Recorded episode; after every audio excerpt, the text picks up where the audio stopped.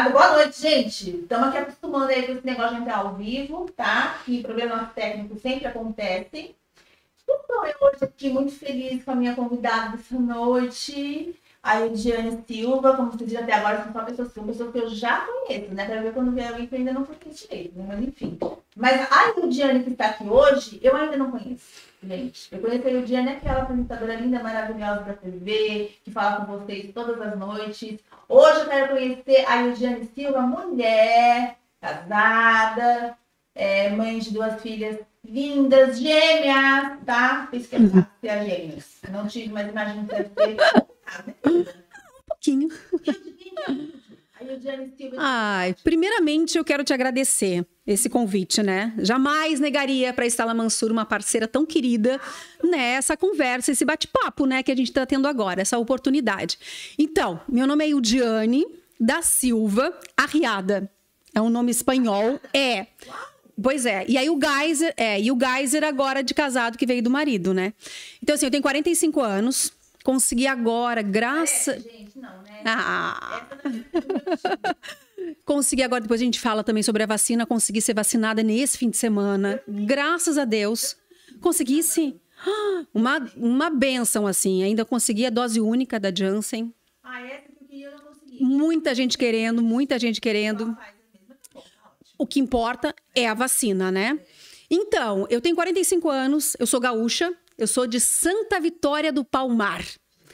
Todo mundo pergunta, e o Gianni, onde é que fica isso? Aí eu sempre falo, sabe o Brasil? Todo mundo fala assim, do Iapoque ao Chuí? É do ladinho do Chuí. É a última cidade, é, é o extremo, extremo sul do país. Fronteirinha com o Uruguai ali. 15 minutinhos eu já tô no Uruguai. Quando o dólar era um por um, minha amiga, os free shops, a gente amava. a gente se matava aqui, fazia uma. Ai, lá. Nem fala, é muito bom, muito bom. Então, eu sou de Santa Vitória do Palmar. É uma cidade pequena, mas muito aconchegante. Então, assim, sou. os meus pais, eles se separaram até para vocês saberem um pouquinho. Eu sou filha única da minha mãe. Os, meu pai- meus pais se separaram, eu tinha quatro anos. Meu pai já está na terceira mulher, mas no segundo casamento eu tenho três irmãos. Então, Três. três irmãos. O Felipe, a Francine e a Isabel. Então, assim, eu tenho pouco contato com eles. Eles ainda estão em Pelotas e uma das minhas irmãs mora em Nova York. Mas a gente se fala por Instagram, rede social, enfim. Então, fui criada pela minha mãe, pela minha avó, criada pelos avós também, né? O vovô e a vovó. Como que é ser criada pela avó, hein? Ah, é assim, ó, é muito mimo, sim, mas a, a, a minha avó sempre foi muito certinha, sabe? De estudar na hora certa, de acordar na hora certa, de fazer as coisas. E a gente vivia numa cidade que era uma cidade pequena. Então, assim, o que, que as pessoas vão falar? Ah, não pode fazer isso, não pode fazer aquilo. E a fulano que vai falar, aquela cidade pequena de interior, né, da sociedade. Então, eu- a gente tinha muito isso, a criação muito regrada. Então, eu sempre fui muito disciplinada. Sempre me cobrei muito e até hoje. E isso nem sempre é bom. É. Porque a gente quer a perfeição e a gente não consegue, às vezes, a perfeição. E aí, o que eu faço para mim não tá bom, mas o que eu faço para ti pode ser perfeito. Mas pra gente nunca tá bom. Então, isso é uma coisa que eu tô trabalhando demais até hoje. É, uma coisa é você querer excelência, outra coisa é você ser perfeccionista. É, a gente tem que Tem buscar a excelência. tênue entre essas duas coisas, e é isso que é o nosso desafio, né? É verdade. A gente tem que buscar a excelência sim. Mas é a excelência, o que, nada mais é do que o nosso melhor. A gente tem um limite, É verdade. não é verdade? Com quantos anos você saiu de lá? Então, aí eu fiz ah, o colégio, adorava dormir até tarde. Então, eu fui pulando de colégio em colégio enquanto tinha turma de tarde.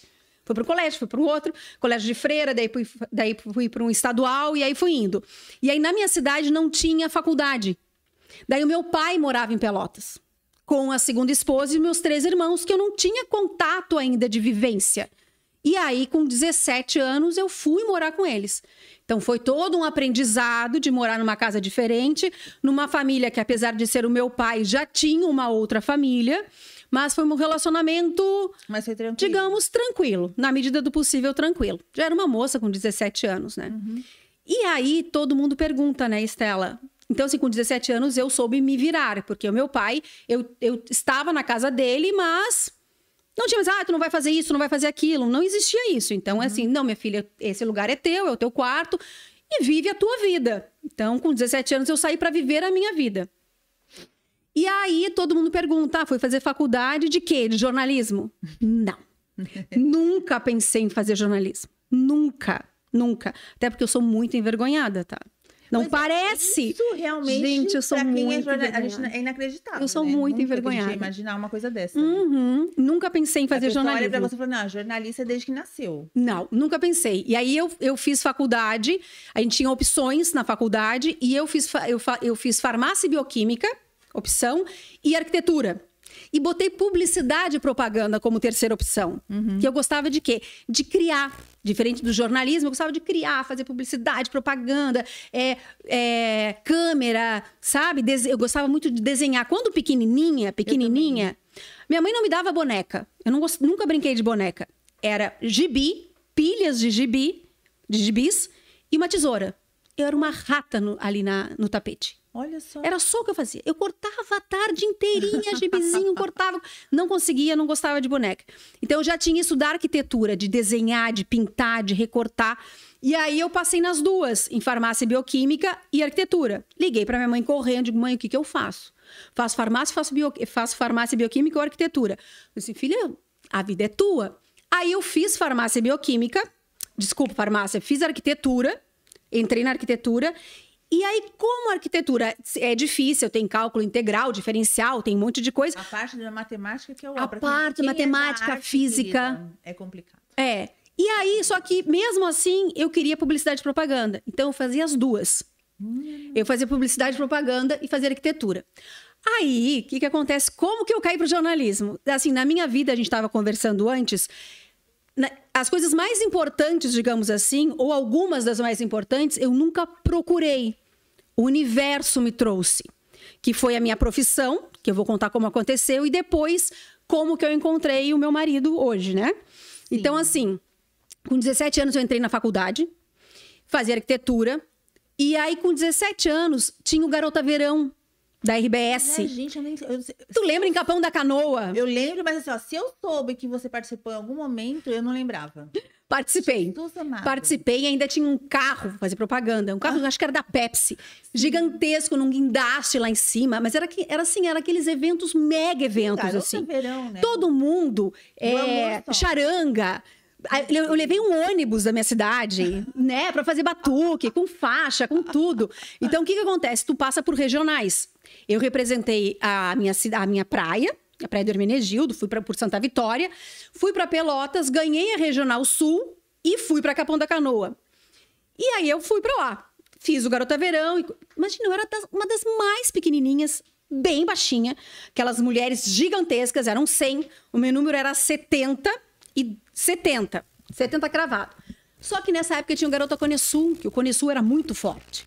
A baixinha aqui ganhou o Garota Cone Sul em Capão da Canoa. E aí o pessoal do eventos da RBS me conhecia, né? Beleza, fui, ganhei, fui embora. Aí, quando eu comecei a faculdade de arquitetura e publicidade e propaganda. Uma pergunta. Fala. Nessa época você já tinha cabelo curtinho ou foi depois do jornalismo? Não, isso? não, tinha cabelão. Não, eu sempre tive cabelão até aqui assim, que nem Ai, vou índia. querer foto. Vou te mandar. Um cabelão aqui assim. Aí eu desfilei. Por... Ai, quando pequenininha, como era a sociedade, depois eu vou te mandar um. Gente, é uma história. A gente tinha muitos desfiles na minha Aham. cidade quando pequenininha. É bem coisa então, fui mesmo. Bonequinha Viva, Miss Ai, Bonequinha meu Viva. Deus. Fui rainha das piscinas. princesa das piscinas. Eu fui rainha do carnaval. Eu amo carnaval. Então, eu fui rainha do carnaval adulto e fui princesa do carnaval infantil. E aí eu desfilei. Foi em Bagé, a rainha, a rainha do carnaval do estado. Uau! Mas era cada mulher, tu não tem noção de como sambar. não mas Miss participei. Brasil, não? Não, aí, aí tem outra história, meu Deus do céu. Antes ainda, na minha cidade, quando pequena, eu desfilei por carnaval, né? E em alguns clubes. Alguns títulos a gente recebeu. A minha Dinda, se eu não me engano, a minha mãe teve sete títulos. A minha Dinda teve 14 Uau! e eu tive 21. Eu não foi de 7 em 7. Deus do céu. Geração, de geração, Geração. aí. É, aí, ah, aí, ah, aí teve, teve um desfile que a gente, a gente desfilava, a gente pegava um pelego, aqueles pelegos, sabe? O que, que é pelego? Que eu não sei Gente, que é pelego. gente. pelego é. Eu sou paulista, Sabe lembra? quando você carneia o bicho, assim, Ah. que fica a pele, que tem aquele, aquela vaca ali estirada de Sim. tapete? Sim. Tem de lã. Quando botam uns pelegos Ah, aqui de lãzinha pra tá, aconchegar, tá. assim, fica Ai, bem que delícia, aconchegante. dia de hoje, então. Então, a gente comprava aqueles pelegos Ah. grandes que os carros, como eram muito frios, eles eram meio que cobertos de pelego. Uhum. E aí, no, no desfile da praia e na cidade, a gente desfilava no capô dos carros, em cima, no capô. Minha mãe ia dirigindo um corcel gigante, botava um pelego no capô e a gente, a gente ficava assim, passeando pela rua, fazendo assim, com sete, oito Ai, que anos. Chique, meu E na Rainha das Piscinas era na beira da praia. Um buzinaço, assim, nós nas areias da praia desfilando no capô. Pelando, era só uma toalhinha daí, né? Porque daí era verão. Sim. Então a gente tinha esse costume na cidade de fazer isso. E aí eu era muito do CTG também. No 20 de setembro, eu desfilava a cavalo, né? Na, na, na, na preferencial. Tinha vestidos de prenda, abri os guarda-roupas, eram vestidos de prenda, vestidos de prenda, tanto que eu desfilei e eu debutei, além da, do clube comercial e caixeiral, eu debutei no CTG. E eu fui a, a prenda rosa no CTG. Olha só. E lá existia um grande professor de tradição gaúcha. Eu desfilei, eu declamei também, eu era do Negrinho do Pastoreio, que é um, um, um dos CTG. Tem o CTG e aí tem os piquetes. E um dos, meus, dos piquetes era o Negrinho do Pastoreio. Então a gente ia pra geneteada, a gente ia pra fazer o laço, eu ia de bota bombacha, direto. A caráter. A caráter, sempre fui. Tanto que conheci as missões, as ruínas, né? De bota, bombacha, guaiaca, tudo que tinha direito, amiga. Uau. E aí a gente declamava e tudo. Daí fui, fui para lá também, participei. Então eu fui desde o carnaval até os centros de tradições gaúchas, assim. E amava de paixão, declamava. E aí tinha um grande professor que eu estudei tradições gaúchas. Não me pergunta mais nada. o lenço vermelho, como que era o nó, o que, que era o lenço branco, o que, que eram os chimangos, o que, que eram os maragatos, o que, que era o carreteiro, por que, que o carreteiro é diferente do, do, de um outro tipo, o que, que é o cavalo, o tubiano, o que, que é a vaca holandesa. Então a gente sabia Dicionário todo. todas. Por quê? Porque daí eu concorri em Juí a prenda do Rio Grande do Sul. Tinha que saber tudo. Entendeu? E aí tinha que saber tudo. Era uma prova para tu ser a prenda do Rio Grande do Sul. Tinham pessoas mais disciplinadas nesse momento do que eu, mas muita participei também, entendeu? Importante Então, assim, participar. sempre participei muito Olha quanto desse jeito. Isso lá na infância.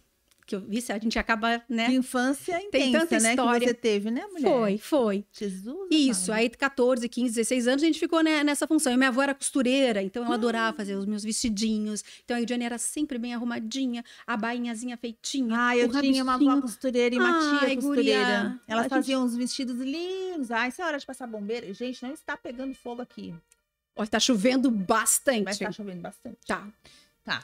Muito bom isso, né? Ai, tão legal, né? A gente lembra Eu achei que eu ia ser né? costureira também, que não sei, eu quis ser muita coisa também na minha infância, eu achava que eu ia ser de tudo um pouco, né? Aí Hum. costureira foi uma das coisas que eu tentei na adolescência também, mas hoje não é meu dia de contar, você continua. Ai, mas é, é, é bacana. Então, sinal que a história foi boa pra ti, né? Que a gente tem Foi. boas recordações. É. Daí, com 17 anos, enfim, depois de tudo isso, né? Fui, né? Pra Pelotas. Porque na minha cidade não tinha faculdade. Então, já estava lá fazendo arquitetura. E aí, dentro da faculdade de publicidade e propaganda, porque assim, são quatro anos de publicidade e propaganda e mais quatro de jornalismo. Se você quiser fazer os dois, vira comunicação social. E aí você faz uma cadeira a mais, porque as quatro, os quatro primeiros anos são quase iguais. Pelo menos na minha época era. Então eu fiz cinco anos. Eu sou comunicadora social, eu sou publicitária e jornalista. Mas antes de fazer jornalismo, eu só fazia publicidade. E aí, nós criamos dentro da faculdade, que já era saía da teoria para a prática, um estúdio para aprender a editar, para aprender a gravar, fazer comercial. E aí, Pelotas é muito conhecida pela Fena Doce. Eu ia acabar, A eu ia te perguntar feira do doce. É verdade que os doces de lá são maravilhosos? Meu Deus eu acho que eu não provei ainda, nenhum Os camafeus, o olho de sogra, o bombom de morango, que é desse tamanho. Assim, é, ai, o, o fio, com fios de ovos, tem aquele uninho com Ai, fios o povo de é ovos. magro lá com tudo isso, gente? Consegue? Gente, eu não sei, assim. Tem ruas largas para caminhar, correr, Uh, brincar, Senhor. passear.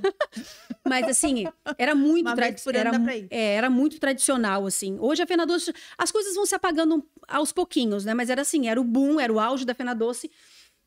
E aí tem muita, tinha pelo menos em Pelotas, tinham muitas empresas de doce. Tá? A Icalda, se eu não me engano era Icalda o nome da empresa. E aí a gente pegou e foi, a gente precisava captar de forma verídica um cliente. E a gente foi para essa empresa de doces. E aí, ah, a gente queria fazer um vídeo assim, assim, assado, a gente queria ver se o senhor empresta, né, a sua, a sua estrutura física, o prédio. Se esta menina aqui for a garota propaganda, eu. Eu falei assim, não, não, eu não sou garota propaganda. Eu sou, eu era criadora de texto, que eu adorava, Aham. tanto que eu adoro redigir, né, adoro escrever. Ah, então eu não faço. Eu olhei pro Marcão, que era, né, um colega, eu disse assim, Marcão, ai, é só, só um pouquinho. Só que ia ser veiculado na RBS, Ixi. o comercial. Aham. E era um comercial de pepinos e pêssegos em calda. Eu digo, cara, não podemos, per- não podemos perder, né? Ah, tu imagina. E a gente fez todo o comercial. E aí, na época, era uma. a- a- hoje é, são chipzinhos, mas na minha época, faz 25 anos, né? Era uma tique. Eram umas fitas desse tamanho. E eu levei para a RBS para mostrar para o cliente em Pelotas. E nesse encontro, eu vejo quem? Uma menina que era do eventos lá da época do desfile do Garota Verão. Tudo conectado. Tudo né? conectado. E aí ela me disse assim: e o Diane? O que tu tá fazendo aqui? Eu digo assim: tá, eu tô apresentando um comercial e coisa e tal. E ela viu o comercial. E ela falou assim: tá, mas que voz legal, que semblante legal. Tu não pensou em fazer jornalismo nunca? Pronto. Plim. Digo assim: as cadeiras são iguais, né? Aham. o início. Digo assim, não, mas eu faço comunicação social. Não menti, faço comunicação social. Meu Deus, fala com o menino, com o diretor, o menino, o editor-chefe do jornalismo e faz um piloto amanhã de manhã, sete horas da manhã, no Bom Dia Santa Catarina aqui, que é o Bom Dia Rio Grande lá. Falei com o editor-chefe, disse, não, amanhã sete da manhã estejas aqui. Amassada, sentei na bancada. Amiga, eu sei o que é acordar essa hora. Guria, não, dois, eu tava com dois anos de, jornal, Pra de, de publicidade. Uma, gravei uma vez ali no Bom Dia Santa Catarina, gente, eu acordei, tava à noite ainda. Eu, eu fiquei, olha, É, eu valorizei olha, tanto vocês aquele dia. falei, eu valorizo Deus, muito a equipe. Dia, esse horário. É Tá, incrível. continua a história. Não, daí que aconteceu? Olha as histórias. Daí fiz o teste e aí o editor-chefe falou assim: olha, aqui em Pelotas, agora, porque eu caí de paraquedas, né? Agora eu não tenho vaga. Mas em Rio Grande, que é uma cidade um- uma hora de distância, que é conhecida lá que tem a Praia do Cassino, que é uma da- uma das maiores praias de extensão do mundo, lá eu tenho vaga. Pra quê? Apresentadora do Jornal do Almoço. Na hora. Ai, meu Deus. Semana que vem você começa. Sentei, comecei a apresentar o jornal.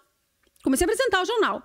E aí, a parte de baixo, me lembro até hoje, o TP, passava TP na época, e sempre passa até hoje. Só que era embaixo da mesa. Então, tu apresentava. Olá, boa tarde, o Jornal do Almoço está começando. E passando o TP tu mesmo. Então, aquele raciocínio. E eu gostava muito de variedades, porque eu gostava de publicidade. Sim, tudo a. Então, o que, que eu fazia? Olha minha rotina durante dois anos que eu fiquei lá. Para começar, antes de comer, assim, deu certo? Deu. Então, uma semana depois, duas ou três, eu não vou me lembrar, foi em 1996. Aí, em 96, eu comecei a trabalhar em Rio Grande. 24 anos já. Sim, vai fazer 25 agora, dia 11 do 11. Vou fazer Meu 25 Deus. anos, comecei em 96. Aí, o que que acontece? Comecei a apresentar o jornal, vi que começou a dar certo, e eu falei assim, mas aí eu não consigo fazer faculdade de comunicação, porque daí eu comecei a fazer jornalismo junto, né? Comunicação e arquitetura. Daí a minha paixão é arquitetura. Tro- Tranquei, né? Eu disse, não Ah. consigo fazer duas faculdades e Sim. trabalhando. Porque deu certo a área da comunicação. Eu, sabe? Porque eu já gostava, mas eu não sabia. Daí fiz da área da comunicação, tranquei a faculdade, achando que fosse voltar e nunca mais voltei para arquitetura, né? Mas ainda gosto muito de design de interiores, gosto muito de decoração. Só que eu acho que essa veia também traz um pouco da publicidade. Então, o que, que eu comecei a fazer? O meu jornalismo era o jornalismo de variedades. Que na época era muito valorizado. Até hoje é, mas a gente fazia matérias gigantescas. Cultura, ia para os museus, os shows, gastronomia, né? A, a culinária. Então eu era do variedades. O jornalismo pancadão, eu nunca fiz. E aí depois eu- a- as pessoas podem perguntar, mas como que a Eudiane então me cai no jornalismo hard news? mas é pela minha postura. Sim. Eu, eu gosto da seriedade do jornalismo, mas as matérias. E assim, e, e eu faço. Ah, na TV, lá dentro da TV, eu faço as notas cobertas, como a gente fala. A gente recebe as, as entrevistas das pessoas, a gente recebe as sonoras, eu pego o release e eu fecho reportagens na TV sérias, que é o news que eu faço hoje. Tribunal de Contas, a União, é, pro- processos, impeachment, faço. Só que na época eu tava na vibe do Variedades. Então, guria, fiquei dois anos, uma hora de viagem, pegava ônibus. Eu acordava cinco e meia, seis horas, pegava o ônibus uma hora, chegava lá sete, sete e meia, fechava, porque daí eu era editora-chefe já do Jornal do Meio Dia, e tinha, como era variedade, quem apresentava do meu lado era o pessoal do esporte. Então a gente dividia essa chefia. E, e tinha o editor-chefe, o editor-chefe mesmo, né? Aí eu fazia, fechava o jornal, apresentava o jornal, de tarde eu saía, fazia matéria, voltava pra TV 5 horas da tarde, 5 e meia, pegava o ônibus às 6, chegava às 7 horas, ia pra faculdade, voltava, chegava em casa meia-noite. Durante dois anos. Você chegou a quantos anos mesmo? Eu tinha Você falou? 17, 16, eu comecei, entrei com Foi, 20. foi 24 anos atrás. Entrei com 20 na TV. Fiquei dos 20 aos 22 anos fazendo esse bate-volta. E aí, quando com 22 eu me formei. Tá, mas e teve assim, nesse período, porque assim, tá bem interessante essa história, assim, né? Toda. Eu duvido que não tenha acontecido alguma coisa bem engraçada nessa época, cara, que você tenha começado ali. Porque você começou do nada, nem você contava com isso. Não pagou nenhum mico, nada assim no ar, na hora de gravar, nunca. Nunca. Foi sempre tudo perfeito? Não acredito. Não. Não é Tu possível. não. E todo mundo fala, às vezes, assim, ah, eu de fala, não fala um mico, fala alguma coisa engraçada. Cara, foi- eu, ai, eu sempre fui muito O que, cri-cri. que mais te marcou nessa época, assim? Teve alguma, alguma coisa marcante nesse período? Eu acho que o que mais me marcou, que não foi da alegria, foi a tristeza. Ah, então É, conta. foi. Por quê? Porque a minha avó faleceu Hum. nessa época, 97 por aí. Porque eu só fiquei dois anos, 96, 97, minha avó faleceu. E eu soube meia hora antes de entrar no jornal. Ah, que difícil. Meu jornal começava meio-dia, eu soube 11 e meia. Ah. A mãe ligou, olha, filha, faleceu, que eu estava lá em Santa Vitória. Que daí é Pelotas, Rio Grande e Santa Vitória lá embaixo. Então dá umas três, quatro horas de viagem. Não tinha nem. E aí eu apresentei o jornal Daquele não tinha o que fazer, né? Tava meia hora. Então, assim, isso é o que me marcou muito. E, assim, passei por poucas e boas, assim. Às vezes a gente, no início, eu não tinha onde ficar em Rio Grande. Me lembro muito bem uma vez que o meu chefe disse: Não, tu vás apresentar o bom dia. Eu digo assim, mas eu não tenho onde ficar. Não, mas não sei o quê. Eu digo assim, não tem, tu vás apresentar. E aquela menina que chegou Tipo, se ontem. vira. Se vira, dormi no hall de entrar, no hall da TV. Ai, No sofá. acredito. Dormi. A gente. É. Tá Ai, vendo? Essas coisas a gente não fica sabendo. é, essas coisas a sim. vida é A gente, glamour, né, gente? é, a gente é, passa por é. poucas e boas. Era, né, era entrada, né, era dentro da TV mesmo, né? Mas tinha o hall ali, né? Com a, que era telefonista. Tinha um sofá grande. Era inverno?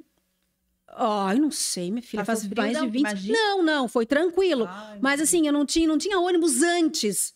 Né? Não tinha de madrugada, quatro da que manhã. estar linda, maravilhosa. E pra aí eu- eu- Né? E eu, mas assim, eu sempre fui muito raçuda, sabe? Às vezes acontecia coisas na TV e coisa e tal. Enfrentar.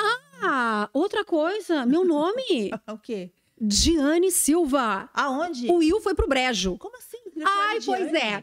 Aí comecei com Diane Silva. Ai, meu Deus. Ai, eu não. Ai, assim, o que, que acontece? Fui pra Porto Alegre, que, que é o centro, né, da RBS, é Porto Ó, Alegre. pro- Tem um lado bom disso, né? A Mulher Maravilha, o nome dela, tá, né? Mas, de meu Deus, mas assim, qual é o problema? Sabe porque é o teu nome, é, É a tua nome, identidade. gente. Aí eu lembro, né, de dois chefes lá, eles disseram assim: não, é Diane Silva. E o Diane não rola. Digo, pô, mas é o meu nome, né? E aí tinha uma colega minha que morava na esquina de casa em Pelotas que chamava Euvânia. Então ficou Vânia? Não, ficou Euvânia. É igual. Eu falei, qual é a diferença? É Euvânia e o Diane? Não. Durante um ano ficou Diane. E as pessoas me ligavam de Santa Pra te Vitória. testar, né? Não, ô, ô Hildi, erraram no crédito o teu nome. Digo assim, não, não erraram. É que era assim. Aí, e era um editor um pouquinho mais chato, assim, né? Mais Difícil. bronco, né? E aí, quando veio um editor mais bacana, eu falei assim, ai, por favor, meu nome vai ser pro resto da vida de Anne Silva. Do nada. Ele foi a Porto Alegre, conseguiu, voltou. Voltou, não. Em um ano, e o Diane Silva. Botei o Will na frente de novo. Ah, Digo, agora é o meu nome. Aí teve, essas teve lá em Rio Grande. Aham. Aí depois, assim, mas no máximo foi tranquilo, tudo, graças a Deus. Só que assim, a gente sofre um pouquinho no início, né? E a mãe me dizia, filha, desiste então, vem pra cá, não fica chorando, não, não, não, não. Não estaria hoje onde eu tô.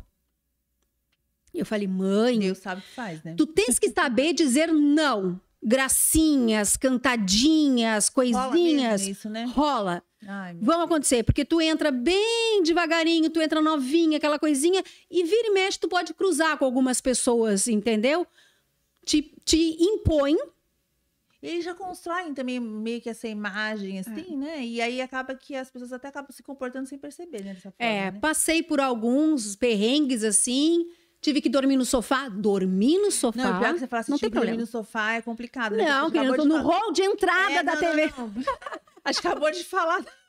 Eu entendi. Gente, No hall de entrada. Sofá. Sofá, sozinha. Ah, objeto, não. objeto. Sempre fui assim, sempre impus muito respeito. Não, mas Tanto que eu sou, que eu isso, sou, graças a Deus até hoje, sou muito certa na minha vida.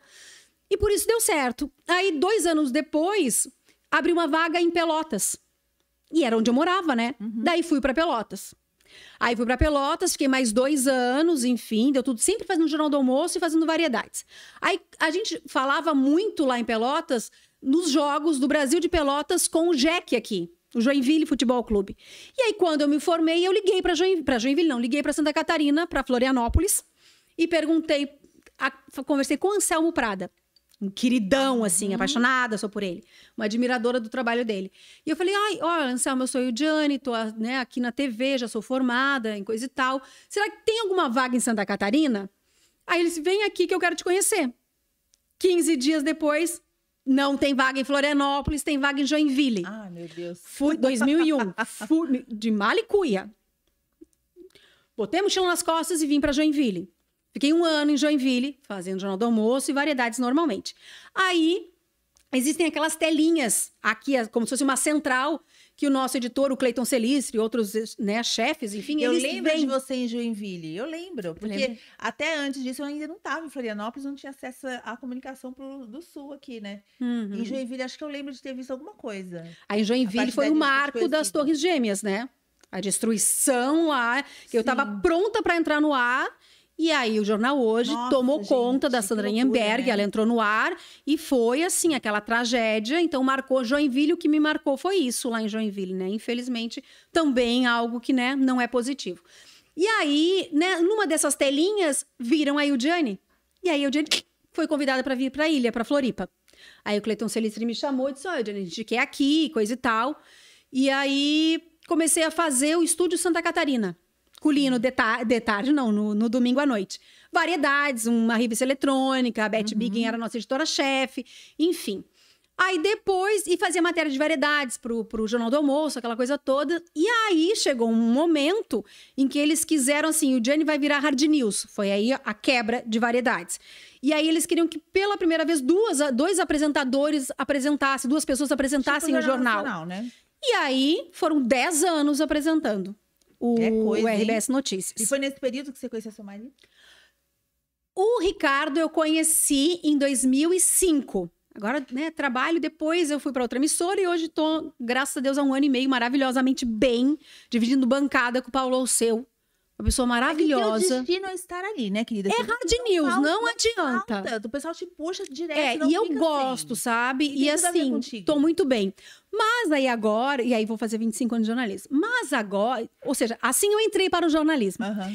E, e o Ricardo foi muito engraçado. Porque assim, o Ricardo é manezinho e eu sou gaúcha. E eu, ai, gente, eu odeio academia, eu sou preguiçosa, eu não gosto de fazer, não sou rata de academia. Junto, querida, eu também não gosto. Ai, não consigo. Assim, Ó, comecei dieta tudo. esse ano.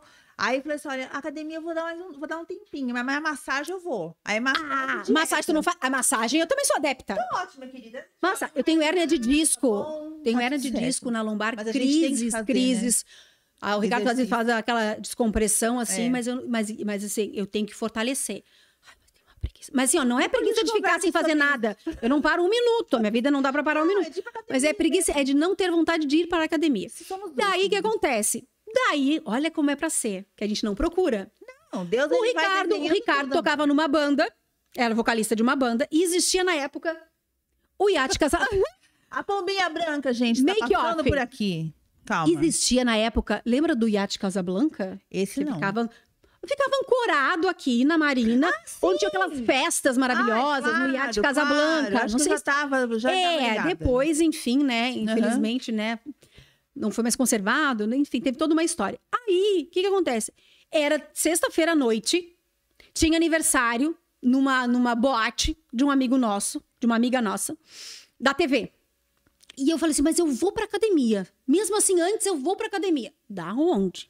Fui pra academia, lá perto de casa, em Campinas. Você estava matriculada numa academia. Já estava, mas não ia nunca. Oh, meu Deus. Aí, na sexta-feira, antes de ir pra festa, eu resolvi ir pra academia. Malhando lá, enlouquecida, descabelada, enlouquecida. Chega uma pessoinha, que está aqui do meu lado, não me deixa mentir, com seus olhos, que eu falo esverdeados, cor de mel. Ele para a moto e fica assim, bem na cara de pau, e fica assim, ó. Te secando. E eu, louca de vergonha, eu olhei, baixei a cabeça, segui malhando, segui na esteira, e ele vai lá pra parte de cima. Digo, gente, né? Tá bom. Fui embora. Fui embora. Ele tinha ido ali ver se tinham vendido os convites do Iate Casablanca pro show dele. Tá, beleza. Que não era nesse dia. Beleza. Aí eu fui pra casa, me arrumei, aí bonitinha, toda emperiquitadinha, né? Tal, tal, tal. Saio e vou pra um posto. Ah, essa história ninguém acredita. Em São José, tá? São José. Vou pra um posto de combustível, abastecer o carro. Paro no posto. Quem eu vejo duas horas depois? O mesmo olhos criatura- mel. no- lá no posto de conveniência. Eu digo, ah, agora eu tô bonitinha, né, querida? Agora eu vou lá pra ele me ver. Sei fui, saí, assim, parei atrás dele. Ele virou e eu digo, oi, tudo bem? E ele, oi. Depois e ela, saiu. depois ela Ah, disse que é tímida, gente. Ela disse que é Para! Aí ele falou assim, oi. E saiu. E aí ele entrou num carro, branco ainda era. Entrou num carro, tinha um casal, uma menina atrás, ele entrou atrás. E foi embora. Eu disse assim, tá, né? Já tinha aqui. Esse make-off tem um, né? Eu vou prender essa pombinha branca logo, logo. Aí o que acontece? Daí eu disse, tá, nunca mais vou ver o menino na minha vida. Passei a ponte, fui aqui pra Rio Branco numa festa, que era um morrinho assim pra subir. Quem estava na fila? Não teve como Ai, escapar, né, gente. gente? A gente se Deus do olhou. A gente, em Floripa, né, de São José. A gente se olhou, a gente começou a rir, eu disse, não. Aí um amigo dele falou assim, olha ali, quem tá ali? Eu olhei, a gente começou a rir, guria, não tinha o que fazer. Só que ele tava mais, mais perto da porta. Ele entrou, eu entrei. Daí, claro, cada um num canto, se olhando. A mulherada, porque é, o meu marido é bonito, né? Mulherada atrás, totatá, nananá. E eu só olhava pra ele, né? né? E ele fazia assim, nossa, quanta gente bota mulher. Ele falava assim, mulher nada. Ele ia tocar. Nós- não, ele ia pra uma festa. Tá. Ele é caseiro, não sai nunca na vida. Eu não vou nunca pra academia. E ele não vai pra balada nunca. E ele falou que arrastaram ele, ele porque um carona disse: vamos, Rico, vamos, vamos, vamos. Porque ele não ia. Então, assim, cara, tudo assim, tipo assim, eu não sei o que aconteceu. Foi o universo mesmo. E a gente se olhou, enfim, a gente ficou aquela noite. Eu peguei meu carro na hora de ir embora e perguntei: pra onde você vai? Isso já era sábado de madrugada. Eu disse, vou pra minha casa. Eu digo, eu te levo. Eu descobri, fui indo, indo, indo. Digo, ah, em São José? É, em Campinas. Eu também. Que rua? A mesma rua. Ah, Ah, para. para. Não acredito. Meia quadra de distância nós morávamos há um ano. E a gente não tinha se visto ainda. Eu morava no Nair Vieira e ele no Paola aqui, ó. Meia quadra. Aí a gente começou a rir. Disse, tá, então tá bom. E aí, antes ainda, na balada, eu dei o meu telefone pra ele. E ele falou assim, não costumo ligar pra mulher. Ah, Ai, meu Deus. cara. Gente, aí eu falei assim, não tem problema. eu não tem você. problema. Dá o seu aí. Não tem problema. Aí, não. E eu ainda fui fazer o jornal do almoço. Eu fui trabalhar no sábado. E era sábado de plantão. Eu deixei ele em casa. Eu sabia que você apresentava no Eu deixei ele em casa e fui fazer o jornal da manhã, do meio-dia e da noite, que era plantão meu. Ele não liga pra mulher, né? Eu cheguei em casa, quem me liga? Ricardo Geiser, 8 da noite. Oi, tudo bem? Olha só, você quer vir tomar um vinhozinho em casa? Tá, tá, tá. Segunda noite direto, ficamos juntos. Domingo, fui pra Enseada do Brito almoçar com a família. Terceiro dia. Com a família dele. Dele? Dele! Dele. Ah, Foi, pra quem não queria nada, né, amiga? Sexta, sábado, domingo. Eu morava sozinha. Segunda, terça e quarta, ficou lá em casa. Quarta-feira, a mãe dele chama ele. Porque só eram só os dois. Meu filho, o que, que tá acontecendo? Te mudasse? Assim, ai, mãe, não sei o que tá acontecendo comigo. Pra mim é a mulher da minha vida e, enfim. 16 anos juntos. E Até as hoje. Estão aqui, tá, gente? Testemunha Eu não sei o que é namorar. eu não sei quando a gente disse vamos casar, porque a gente se conheceu na metade do ano e nós casamos de véu e grinalda Ai, no ano. gente, Nós coisa mais- noivamos no dia 20, no de- em dezembro, no Natal. Então foi meio ano de namoro, um namoro já casados, um namorido já. Aí em dezembro nós, nós noivamos e eu liguei pra minha mãe, filha única. Mãe, vou casar. Meu Como Deus. assim? Tu não tinhas namorado até ontem, minha filha? Sabe aquele que eu comecei a namorar? Vou casar. Aí a minha sogra entende tudo de decoração e ela, e ela é professora de artes cênicas, então ela já pegou a galera do teatro, Tá, pegou. mas o pessoal aceitou de boa, então, né? Todo mundo. Minha Família, sogra é super aberta. E a minha mãe, ela, será? Meu Deus. Interior, eu digo né, assim, que é mais gente. assim. Mas aí eu penso assim, ó. Eu tinha um amigo que tava há 11 anos namorando.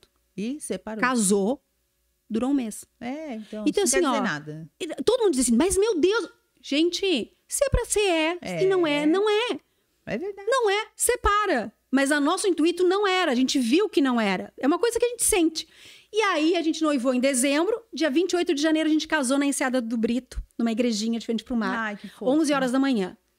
Nunca a gente separou. Desde que a gente se viu, a gente nunca ficou um dia, a não ser que eu tivesse que viajar para um encontro de jornalismo, alguma coisa, nunca.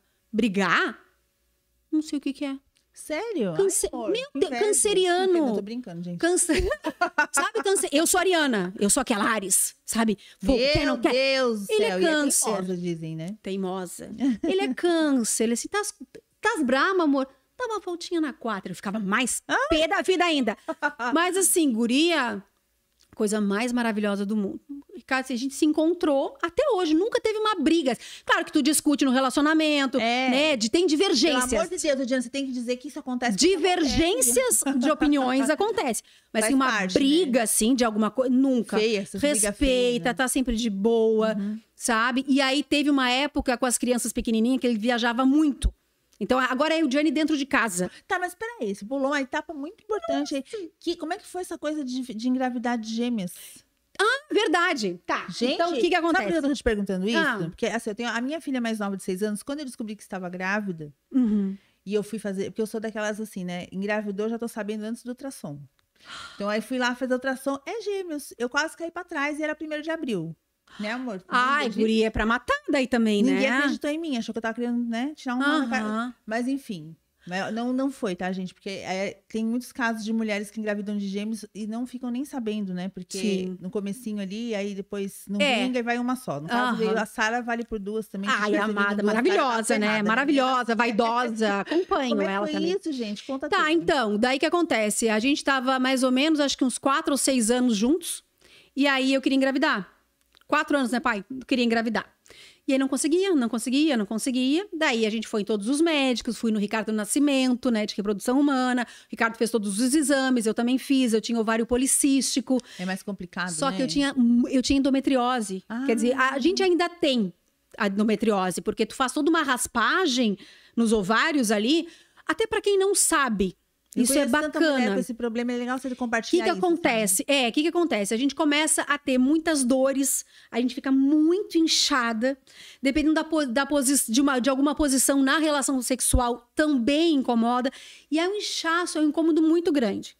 Daí, o que, que é? Tem o útero, Uhum. de forma bem simples, né? Tem o útero, e tem dentro tem o endométrio, que reveste o útero Sim. que são as células do endométrio vermelhas que descem na hora da menstruação. E aí, só que em vez de descerem na menstruação, algumas bobinhas, elas vão para o lado contrário e se colam no ovário. E aí elas criam uma capa no ovário em que ela não deixa acontecer a fecundação. E aí, Por que isso que a dificuldade Por isso a dificuldade e a dor, porque são, são células grudadas ali. Então, o que que tu faz? Tu faz uma videolaparoscopia. Então, tu, tu- é, são três É uma caninhos, cirurgiazinha. simples, mas fa- cirurgia é anestesia geral. Você faz um cortezinho no umbigo, dois na lateral, vai aquelas garrinhas e faz toda uma raspagem dos teus ovários. Só que Libera, pra liberar o caminho. para liberar. Só que o que, que acontece?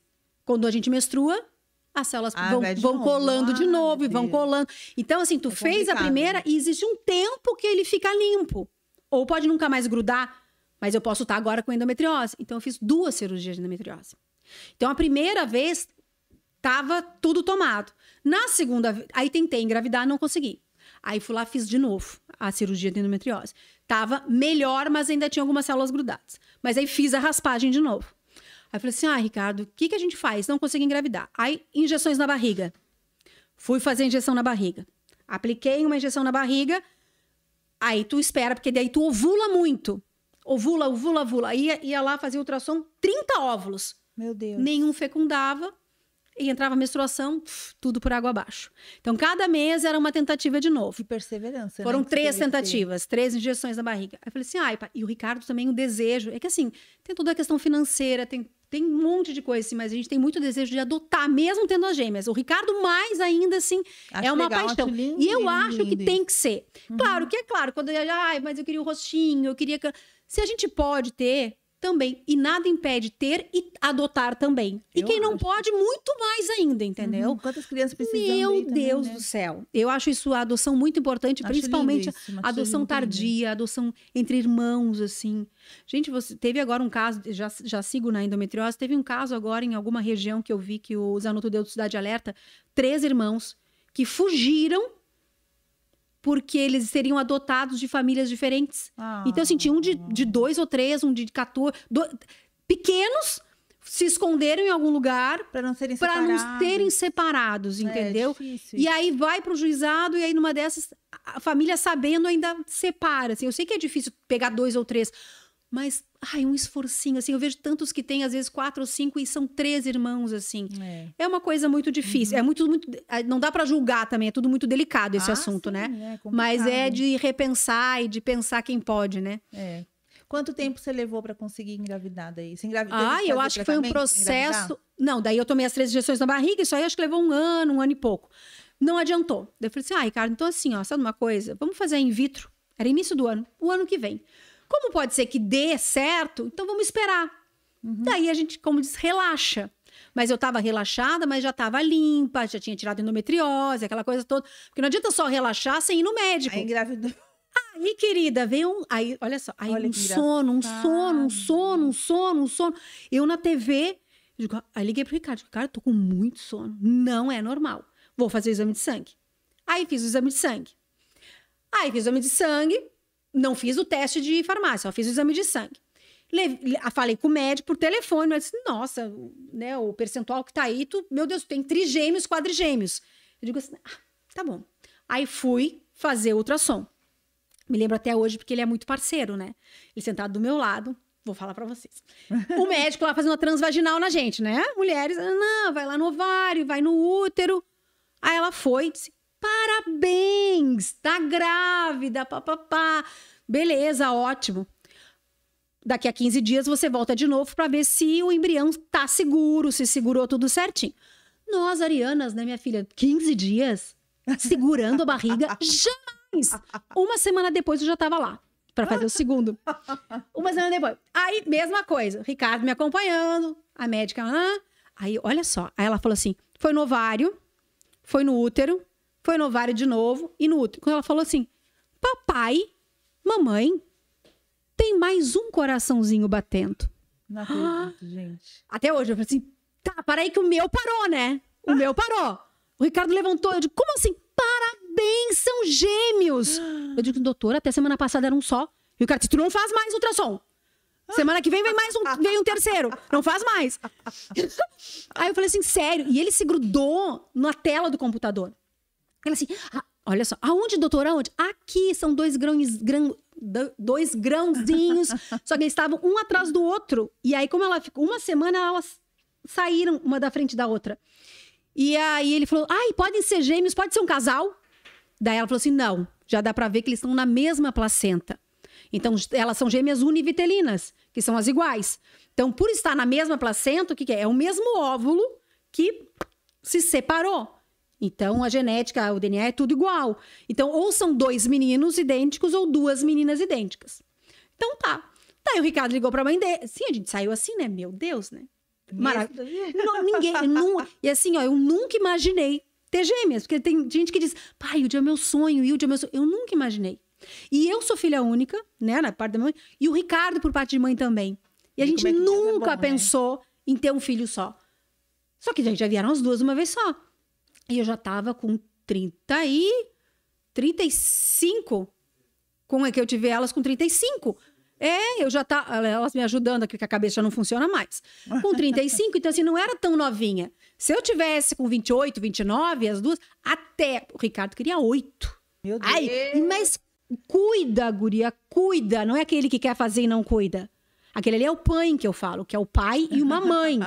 Então, assim, só faz, dizia ele, faz que eu cuido. Ai, Mas eu Deus. digo assim, não, daí com 35 anos, aí a gente, assim, já vem no perrengue, já vem trabalhando, sabe, assim, não, sempre, Na prática sabe? não é tão fácil. E assim, é difícil. E são duas. Sim, minha família é do Rio Grande do Sul, minha sogra mora aqui.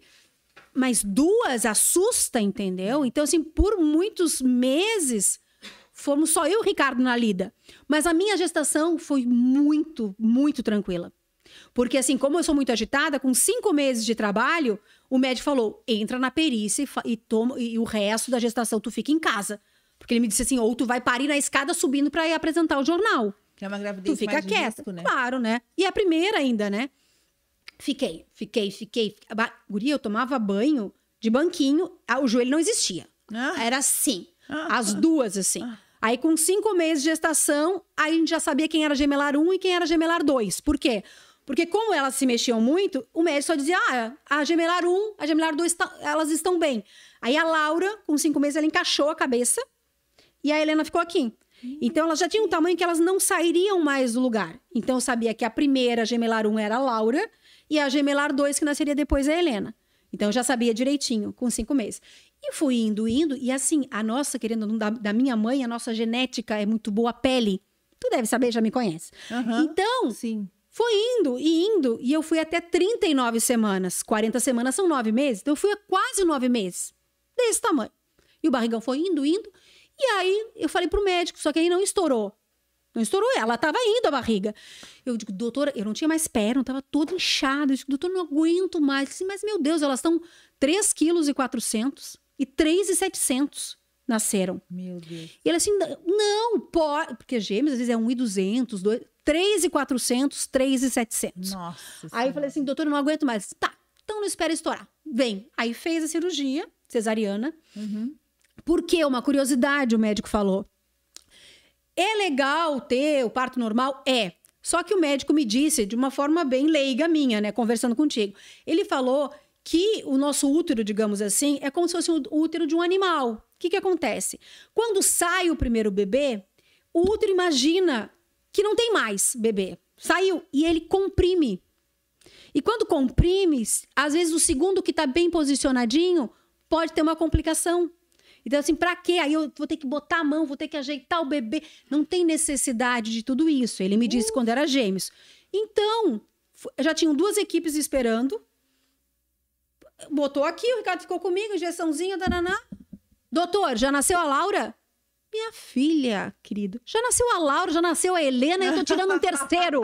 De como assim? Terceiro? Não, não, brincadeirinha, brincadeirinha. Ai, que susto. Eu Aí, pra tu mesa, ver. Não, então, assim, não foram pra incubadora, graças a Deus. Foram direto pro quarto. Foram pro quarto, fiquei três dias na maternidade e depois fomos pra casa.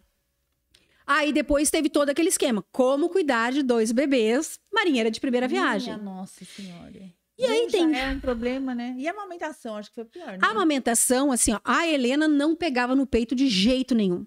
Então existia um caninho que tu fazia e coisa.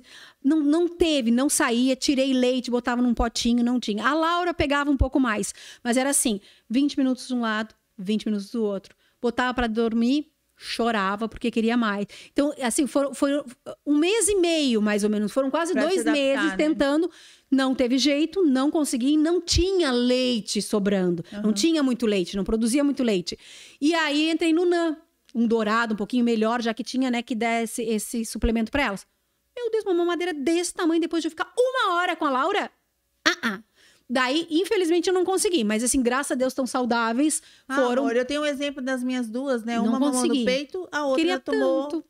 a fórmula. É, fórmula, E eu vou é. te dizer que a que mamou no peito teve muito mais problema de saúde É. durante a vida do que a mais nova. É, a gente sabe que o leite Não materno é não- importante, não é- mas eu. não é importante. É, mas eu não consegui. Mas Sim, mas a gente não pode se, ah, se se, culpar, se né? penar por não ter conseguido, Não pode se entendeu? culpar, não caso pode é se um culpar. caso. O importante é criar com carinho, com É. amor, com saúde. Só que Dona Helena nos deu susto duas vezes. Ai, meu Deus. Sabe aquela história de virar, bater nas costas, engasgar? Ai, credo, nunca passei por Ai, gente, olha, que bom que tu nunca passou por isso, porque assim Ai, foi um bem treco. complicado. E isso foi mais uma coisinha que papai Mas do de céu, engasgar? sim, papai do céu.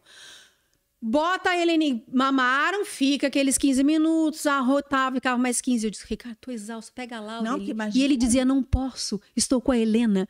Então não, não existia mais braço, era só eu e o Ricardo, 24 horas eu e o Ricardo. Até que um dia, tava as duas no berço aqui, que a gente juntou a cama, eu tava aqui e o Ricardo aqui. Acho que era umas quatro da manhã. Eu só vejo ele pulando assim, ó. Pegou Uau. uma e saiu. Que eu digo assim, o que, que aconteceu? Ela tava ro- com leite coalhado, roxa, 12 dias. Roxa, roxa, roxa. E aí, e eu sou aquela lá, e o Ricardo Gente, numa é tranquila. Não sei, ele disse que papai. E olha que tem um sono pesado. Ele disse que papai do céu, que não tinha, não tinha barulho. Ela não tinha, ela não, ela não tinha Foi Deus. expressão mais. Que deu uma Daí, é, ai, até hoje me arrepio. Aí o Ricardo pegou e, fe- e eu- ele disse: sai daqui, sai daqui. Eu "Ah, sai daqui que tu não ajuda nada, sai. Fez a, fomenta, a, a fomentou direitinho as costas, fez boca a boca, fez tudo direitinho. Ai, Jesus. guria. Depois ainda tem gente que fala mal de homem, gente. Meu Tá Deus. tudo, fez tudo que tinha pra Poxa. fazer, tudo que tinha pra fazer. E aí eu meio que me blindei daí. Ai, não deixava ninguém chegar perto dela, aquela coisa toda. Já abraça o pai, dá um beijo. Aí, sim, aí Foi ela foi a? Foi essa daqui, a Ai, meu Heleninha. Aí o que aconteceu? 24, ligamos pro médico, bebê conforto levantado. Então Ela tinha foram- refluxo? A, a Laura tinha refluxo com o bebê, mas não se engasgava. A Helena tinha e não voltava, ela ficava o leite trancado aqui assim, sabe? Ai, Jesus. E aí, então, era 24 horas. Então, era 12 horas eu olhando pra elas e 12 horas o Ricardo, durante uma semana. 12 horas um, 12 horas o outro. No bebê conforto, quase em pé eu botei as duas, assim, Meu sabe? Deus. E a gente, aquele medo. Aí depois elas foram maiorzinhas, melhorando, melhorando. Aí um dia eu dei de mamar pra elas. Tava lá com a minha sogra, tudo certinho. Aí, ah, normal, né? Ah, mimosinha. Trancou de novo. Mas tava sozinha? Não, tava minha sogra, tava todo mundo Eu ali. digo assim, o Ricardo tava por ali? Tava, tava todo Ah, mundo. tá. Não, guria. Só que é assim, ó. A gente agora, graças a Deus, a gente até. Aí o Ricardo foi pro quarto sozinho e começou a fazer a mesma coisa. Só que daí ela já tava mole, ela já Ai, tava. para, não teve jeito. E eu digo assim: meu Deus, meu Deus, o que, que vai acontecer? Assim, para, não adianta vocês berrarem, saem daqui. E ele não conseguia. Eu digo assim: tá, perdi a Helena, né? Ai, e ele fazia dele assim: ó, agora eu, não, agora eu fiz tudo que tenho pra fazer. Aí ele disse: agora eu vou, vou botar. Aí ele pegou os dois dedos mesmo, mas botou na goela assim. Quando botou, veio uma bola. Você sabe de gato, uma bola de pelo assim? Veio uma bola assim. E aí ela não tinha nem força pra chorar. E aí só que ela ficou siniótica, assim, ela ficou toda branca e só as extremidades roxas. E aí ele deu pra mim assim, agora ela é tua. Aí fui pro banheiro assim, fiquei com ela. Fiquei... Aí foi mais, acho que um dois, três meses. Eu... Cara, eu só não botei elas sentadas assim porque não dava, entendeu? Então elas ficaram até os oito meses no bebê conforto, quase que sentadas. Então, assim, foram dois, assim, ai, gente. Menina, que Foi bem pancadão. mãe assim. é complicado. quando eu fazia matéria disso, quando eu faço, quando vai um bombeiro lá explicar, assim, cara, volta tudo, assim, e é muito pancadão. Então, assim, né, e, é assim, e é, e é um. Por isso que eu digo, todo cuidado é pouco, assim, olha, dá o mamar, bota do jeitinho certo, bota um pouquinho sentada, porque, assim, é uma vida que. É um Cara, fio, pra entendeu? minha, minha filha tem que assistir isso. Ó, o outro faz assim, ó, meu Manda Superman. mensagem pra Bruna que ela tem que estar vendo isso aqui. Ah, é um fio, assim, mas assim, é a tranquilidade, porque não adianta berrar, como não adianta o que, que eu faço, sabe? Aí tem mães, claro, que ligam pros bombeiros, conseguem se acalmar, o bombeiro acalma, faz o procedimento, porque tem que fazer o procedimento. O bebê não tá conseguindo respirar. Então tem que virar de costinhas, tem que dar aquela batidinha, tem que pegar do jeitinho certo, tem que virar, tem que fazer a, a questão da boca. Então, só que é difícil, mas é preciso. Então, essa Nossa. aqui é a maior calma do mundo. Então, passamos por isso. Então, duas marmanjas vão fazer 11 anos agora, Deus é a bom, Deus. querido. O propósito dele é. Ai, mas a gente passa por poucas e boas, assim, sabe? Mas é tudo pra, pra fazer com que a gente se fortaleça É. ainda mais, né? E olha Nossa, só, que guerreira, é. né, amiga? A Meu nossa Deus família é muito. Daí as pequenas, depois, o que acontece? A gente ficou com medo, não sabia mais né, o que fazer, e eu continuava trabalhando. E ele também trabalhava e viajava muito Uhum. como representante. E aí a gente conseguiu mais uma, um anjinho do céu, que foi a Mayra, que ela era enfermeira da UTI neonatal do Santa Helena. Poxa. E aí, em, em alguns horários, ela atendia em casa. Aí daí eu fechei com ela e digo, ai, Mayra, enquanto eu trabalho, o Ricardo também, tu fica com. Ah, Mayra, estavam prontas. Estavam lavadas. Mamar pronto. Digo, ai, é ma- sabe, um anjo. Jesus. Só que ela já foi grávida lá pra casa. Daí, com Ah. oito meses, eu acho que ela tava assim, Hilde, agora eu. Imagina ela com aquele barrigão com as duas assim. Hilde, agora é eu que não consigo mais. Um anjo até hoje, né? Tem contato até hoje. Então eu digo, tá, beleza. Aí eu- botamos elas na creche com oito meses. E acho que eram uns dois aninhos, a Laura começou a acordar na creche assim, papai. pa-" Tipo assim, saudades do pai que viajava muito. Daí eu falei, Ricardo, quem sabe, coisas que muitos pais acham assim, ai, coisas de. Por isso que uma vez eu gravei um, um, um, um, um videozinho. Tarefas de casal ou tarefas de homem e mulher? Não existe tarefa de homem e mulher. Existe tarefa de casal. É. Entendeu? Não é coisa. Ai, estudar? Ah, coisa de mulher. Minha filha, minha mãe, a minha mulher que estuda com as minhas filhas. Por quê? É Tipo assim, como. Não é assim. Faz quem Então, eu tiver falei- mais disponibilidade e jeito pra coisa, E né? jeito, jeito. Aí eu falei assim, pai, olha só. É, as gurias estão com saudades, elas, né, nesse sentido, eu tô trabalhando bastante, eu tenho condições de manter a casa. E ele ganhava bem também. Tu largas o teu emprego, porque ele tava menos tempo, eu já tava mais tempo no jornalismo. Tu fica cuidando da casa, comida, almoço, e tu cuida das crianças. Ele assim, cuido. Então, assim, aí ele tomou frente, que hoje elas me dizem. Mãe, o meu pai é tudo. Meu, tu, tu achaste o melhor pai do mundo? Ai, Porque ele é que lindo, amor. porque ele é maravilhoso, porque ele é gostoso, porque ele é né, elas enfim, tudo. Então, assim, eu tenho muito orgulho, muito orgulho, entendeu? Eu soube escolher, graças É. a Deus. Não é nem eu soube escolher, Deus me pôs, porque eu não escolhi, Deus, ele ele dá veio. pra gente que às vezes a gente Entendeu? não E- cara, né? Então, assim, ele é tudo, entendeu? E aí agora, é claro, agora elas são maiores, ele voltou a trabalhar, mas assim, é ele que consegue pegar por causa do meu horário, ele que pega na escola, ele que leva da escola. Sim, E ajuda. é ele que cozinha, gente. Então ele trabalha de manhã, Essa chega e vai pra cozinha. não, né, mano? Eu não sei cozinhar direito, mas ele tem um tempero maravilhosamente bem, faz tudo muito rapidinho. Então, assim, eu cuido da casa. Então, tem, a gente já sabe as nossas tarefas.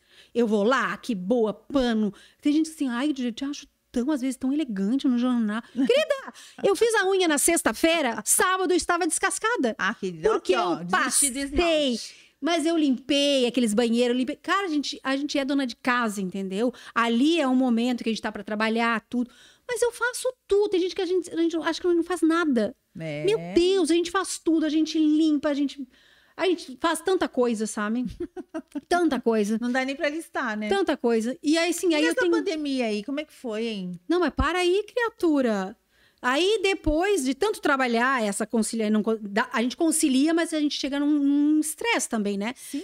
E aí, ah, numa das emissoras, aí eu comecei a apresentar o jornal e comecei a querer viver numa bolha, assim. Eu digo, ai, não tô afim de sair, eu não tô afim de acordar, eu não, sabe, não tava afim. E apresentar o jornal e mão suando, coisa que eu nunca tive sudorese, nunca tive nada. Eu digo, eu não tô bem. Fica assim, ah, não, vai. Eu digo assim, eu não tô bem. Aí o coração começou a disparar e coisa e tal. Não é normal. Enfim, Você sabe quando que Não era é normal. Aí, o que aconteceu? Síndrome do pânico. Fui no Ei. psiquiatra, tudo direitinho. E assim, o Diane, isso é... ele falou, eu digo, ai, síndrome do pânico? Sim, Diane, isso é mais Eu normal. jamais podia imaginar que você tivesse tido síndrome do É, pânico. tive, guria. Ele assim, isso é mais normal do que, tu, do que tu imagina. Daí entrei na perícia, fiquei três meses longe da TV, tomando antidepressivos e anti, anti- ansiolíticos. Meu Deus. Tomei, melhorei um pouco, porque assim, eu também ainda sou muito envergonhada. Assim, o Ricardo é bem chucro. E eu não sou, assim, apesar de estar na TV, eu sou uma pessoa que. Às vezes eu, eu não consigo estar em lugar muito agitado, eu não consigo ser o centro das atenções. Às vezes, num evento, ai, vamos apresentar um evento. vou- A- a- muitas vezes há uma palestra, eu digo assim, tá, mas vai estar todo mundo olhando para mim. Não consigo. Eu, eu fico num estado de ansiedade uma semana antes, vontade de morrer. Quando eu falei, Selene, que eu vim aqui, é porque tu é muito minha amiga, porque eu Ai, gosto obrigada, muito de ti. amor. E as pessoas não acreditam. Quando na, na TV Com, por exemplo, na época, tinham conversas, tinham não sei. E vamos participar, vamos não sei aonde. Ai, não me convida. Como, Diane? Digo, gente, uma coisa é eu entrar, apresentar o meu jornal, os telespectadores estão lá do outro lado, eu sei que eles estão me vendo. Mas eu tô falando de outras pessoas. Mas é eu ver as Né? pessoas e eu ser o centro. Assim, lá eu não sou o centro das atenções, lá eu sou uma jornalista passando Falando a informação. atenções, Passando né? a informação. Sim. Não é assim, ai, então é uma coisa muito louca. E aqui você é o centro das É atenções. contraditório. E o Ricardo me disse assim: pois é, mas aí quando tu começa a conversar, tu não para. Eu digo, pois é, mas uma dessa a vergonha faz com que tu. Não é verdade? Que tu fale muito. Às vezes é um jeito de ser envergonhado é falar demais. Que é o meu jeito, né? É que Deus te usa nos lugares certos. Sei lá, guria. Ai, eu sei que é assim. Não é uma coisa incontrolável? Sim, eu vou falando, eu, Eu, falo. acredito assim, ó, tudo aquilo que a gente não tem controle É. é pra lembrar que realmente o controle não é nosso. Ótimo. Tá. E aí, o que acontece, guria? Aí fui fazer, fiquei, na- fiquei de repouso, né? E aí eu disse, ai, preciso fazer alguma coisa, preciso fazer alguma coisa, que eu sempre fico fazendo coisa. E aí, sabes que hoje, algumas pessoas devem saber que eu abri uma empresa, que é a Eugene Silva Sim, Laços como é que e Mimos. Parar nisso, gente. Falei, Adoro fazer laços, meninos entrem lá depois, Eugene Silva Gente, Underline. Não é propaganda, tá? Não é, Propaganda. laço e mimos. É, É porque como tem falar, toda né, uma gente? história Que é tão bonita por trás disso. Quer dizer, Sim, bonita Eu quero ouvir. no que, no que acabou, porque assim, ó, a gente é mãe, a gente é, a gente trabalha, a gente é dona de casa, mas a gente também pode ser empreendedora. Ainda mais numa época E deve ser. que a gente tá vivendo. Quanta Sim. gente tá aí sem trabalho, sem, sem saber pra onde ir, Isso foi, mas faz um tempo já que eu tô nessa batalha, Sim, sim. sim, sim. Aí, claro, só que muda com a pandemia, a É que questão online. coincidiu, né? De ser Sim. um momento onde muitas pessoas estão buscando algo novo. Então, Então é um o exemplo, seu próprio acaba sendo negócio exemplo. também é bom, É, sabe? claro. Daí o que acontece? Daí, naquela questão de tomando remédio, ter o que fazer, aquela depressão toda, eu olhei. A gente ganha muito mimo na TV, assim, né? Presentinhos com os lacinhos, mas os lacinhos de, de- das embalagens. De presente. Fui lá, peguei todos os lacinhos, passei ferro nos lacinhos, perfumei os lacinhos. Uma terapia pra você. E comecei a fazer lacinho de cabelo. Elas odeiam usar laços. E eu ia lá, botava laço nelas, botava laço. Até que um dia eu tava fazendo os laços e a porta do apartamento tava aberta e a vizinha passou. E eu, que delicadeza, que coisa mais linda, tu não faz pra fora. Gente, a minha avó era costureira, né? Tem uma habilidade, graças a... Mas não imaginava. Arquiteta. Sempre né? gostei. Ser arquiteta. Corte, costura, sempre gostei. Cortava coisas e coisas quando era pequena. Você vê como é que as coisas se encaixam, né? Mas você olha assim, vem, pode vir anos depois, mas aflora. a Então, flora. também, outra coisa que eu não busquei, mas que acabou acontecendo. E aí, comecei a fazer um laço aqui, um laço ali, um laço ali, a vizinha gostou, a outra gostou, e traz uma caixa, e eu quero ver, e não sei. E aí começou, eu criei no Facebook, depois criei, no- aí surgiu o Instagram, daí comecei o Instagram. Eu tenho acompanhado. É, e aí comecei a fazer, a fazer, a fazer, só que a minha casa ficou com caixas e caixas e caixas, e laço, laço, lá. Digo, gente, o que, que eu faço? Porque eu gosto e eu não tinha como também. Era, era um comércio meio caseiro, né? Uhum. E aí eu falei assim: ah, eu preciso mostrar. E as pessoas me ligavam e diziam: Hilde, me traz aquele lacinho ali, levo. Aí eu levava a caixa com 30. Aquele lacinho a pessoa não, não, não é que não gostava, preferia os outros 10 de outro. Eu digo assim, tu vê, né? Então, levar a caixa para cliente às vezes é mais legal. Porque às vezes ela fica com o que ela gostou, mas sempre mais um ou dois. Ou então ela, aquele assim, ai, lindo que eu quis. Ai, mas eu não tinha visto esses daqui. Aham. Então, eu, muambeira, né, querida? Com caixinha embaixo do braço, Você morou perto de onde mesmo? lá na fronteira.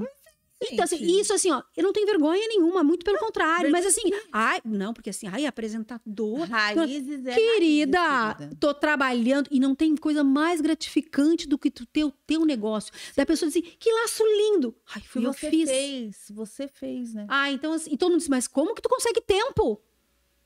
TV, casa, crianças, marido. Conta pra gente, Hilde. Gente, aí eu chego, porque é uma coisa tão boa, que eu chego em casa às É nove terapia, horas não é da noite. Eu tomo meu banho e eu sento na minha mesa, fico vendo TV e fico fazendo meia-noite até uma hora da manhã, às vezes. Sabe Isso assim? te acalma. Eu adoro, porque. E é um, um coisa que assim, é um rosa, é um azul, é uma flor, é uma pérola, e, e- é criatividade. Eu sei porque que isso te fez bem. Ai, eu adoro. Porque você já ouviu falar, deve saber que a ansiedade é excesso de futuro, né?